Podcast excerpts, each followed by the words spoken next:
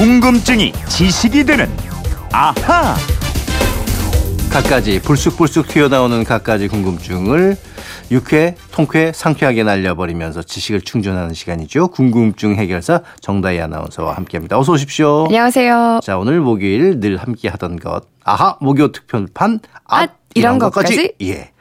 오늘은 이분 궁금증 풀어드려야겠네요. 휴대전화 뒷번호 7839님. 딸과 남편이 다투고 있습니다. 왜 다툴까요? 아빠는 밀폐된 공간에서 에어컨이나 선풍기를 사용하면 질식하거나 저체온증으로 위험하다고 하고 딸은 아니다. 무관하다. 실랑이를 벌이고 있습니다. 누가 맞나요? 또 열대야 때문에 밤새 선풍기를 틀어놓고 자게 되는데 아침에 일어나면 얼굴이 부어 있는데 왜 그럴까요? 음. 하셨네요. 야, 이것 때문에 이제 아빠와 딸이 어, 의견 충돌로 이 다투고 있는데 정다희 씨도 아버지와 이런 의견 충돌이 있었던 적 없어요? 어, 의견 충돌은 없었던 것 같고 아버지는 네. 항상 얼굴 말고 어. 발을 향해서 선풍기를 켜놓으라고는 아, 하셨거든요. 그래요? 네. 어, 그것도 약간 얼굴 붓기 때문에 발을 향해라 왜 그러셨을까요? 예. 아무튼 아, 요즘 정말 에어컨이나 선풍기 없으면 어떻게 살까 싶을 만큼 폭염이 이어지고 있는데 밤에 선풍기를 틀고 자다 목숨을 잃었다. 사실 이런 뉴스가 가끔 나오긴 해요. 음. 그렇죠. 근데 이 아빠 말처럼 정말 위험한가요? 이 선풍기가 위험하다고 하는 분들은요, 좁고 밀폐된 공간에서는 선풍기 바람이 산소 부족과 호흡 곤란, 저체온증을 유발하기 때문에 위험하다고 그렇게 하는 건데요. 네. 과학자들이나 법의학자들은 그럴 수가 없다. 이렇게 입을 모읍니다. 그래요? 공기가 완전히 통하지 않는 밀폐된 장소라면 선풍기가 없어도 산소가 부족해지겠지만 그게 아니라면 선풍기가 산소 부족을 유발할 만큼 공기 압력을 바꾸진 못한다는 겁니다. 그 산소가 부족해질 리가 없기 때문에 질식하지 않는다는 얘기 아니에요? 결국? 그렇죠. 그리고 또 호흡 곤란이 올 가능성도 없다고 음. 보는데요. 제가 하나 여쭤볼게요. 네. 선풍기를 가장 세게 강풍으로 트는 거랑요. 음. 그 다음에 시속 80km의 오토바이를 타고 달리는 것. 둘 중에 어느 쪽의 바람이 더 셀까요? 강풍도 꽤 세기는 센데 그래도 오토바이 쪽 아닐까요? 시속 80km 정도면? 그럴, 그럴 네. 겁니다. 그렇겠죠? 근데 이 오토바이를 타고 가다가 호흡 곤란으로 위험해졌다. 이런 사람 본 적 있으세요? 그건 그러네요, 정말. 네. 그쵸, 없으시죠? 그러니까 이 선풍기 정도의 바람으로는 호흡 곤란이 올 수 없다는 겁니다. 어, 아, 그렇다면 저체온증 가능성은 어떤가요? 이 저체온증이라면 우리 몸 체온이 35도 이하로 떨어지는 네. 거잖아요. 저체온증으로 사망까지 가려면 체온이 28도 음. 밑으로 내려가야 된대요. 선풍기가 뭐 체온을 살짝 낮출 수는 있을지 몰라도 1, 2도 정도 떨어진 것 가지고는 저체온증으로 사망할 수는 없고요. 그렇게 체온이 낮아지면 심지어 취한 사람도 부지불식간에 일어나서 아, 선풍기를 끄거나 아, 그래요? 네, 한다는 겁니다. 네. 그러니까 이제 정리를 해 보자면 공기가 완전히 통하지 않는 밀폐된 장소가 아니라면 선풍기를 틀고 자도 아무런 문제가 없다. 이런 얘기인 네, 가요 맞습니다. 다만 뭐 갓난 아이들은 음. 성인과 달리 체온이 1도 정도는 금방 내려갈 수 있기 때문에 아주 약한 바람을 쐬어주는 게 좋다고 하고요.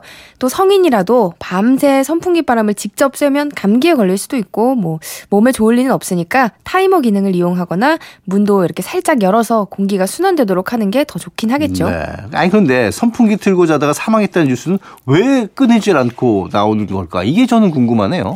어, 그거는 아마도 다른 원인으로 사망을 했는데 어. 그 곁에 우연히 켜진 선풍기가 돌아가고 있었다고 봐야겠어요. 왜냐면 사실 이 선풍기를 틀고 자다가 변을 당한 사람과 어. 선풍기도 틀지 않은 방에서 자다가 잘못되는 경우 어느 쪽이 많을까요? 사실 이 뉴스가 안 돼서 그렇지 선풍기 없는 방이 훨씬 많지 않을까요?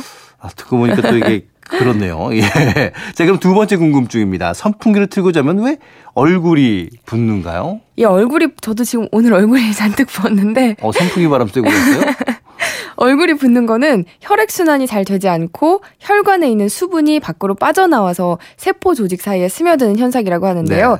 선풍기 바람을 직접 많이 쐬면 자율신경 기능에 지장이 생겨서 몸이 붓는다고 합니다. 음. 근데 이것도 사실은 아침에 자고 일어나면 대체로 얼굴이 붓곤 하죠. 그렇죠, 특히 예.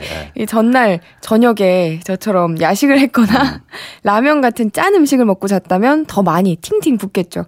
선풍기 때문이 아니라 어제 저녁에 먹은 음식이 아, 가장 큰 그래요? 원인일 가능성이 높습니다. 오.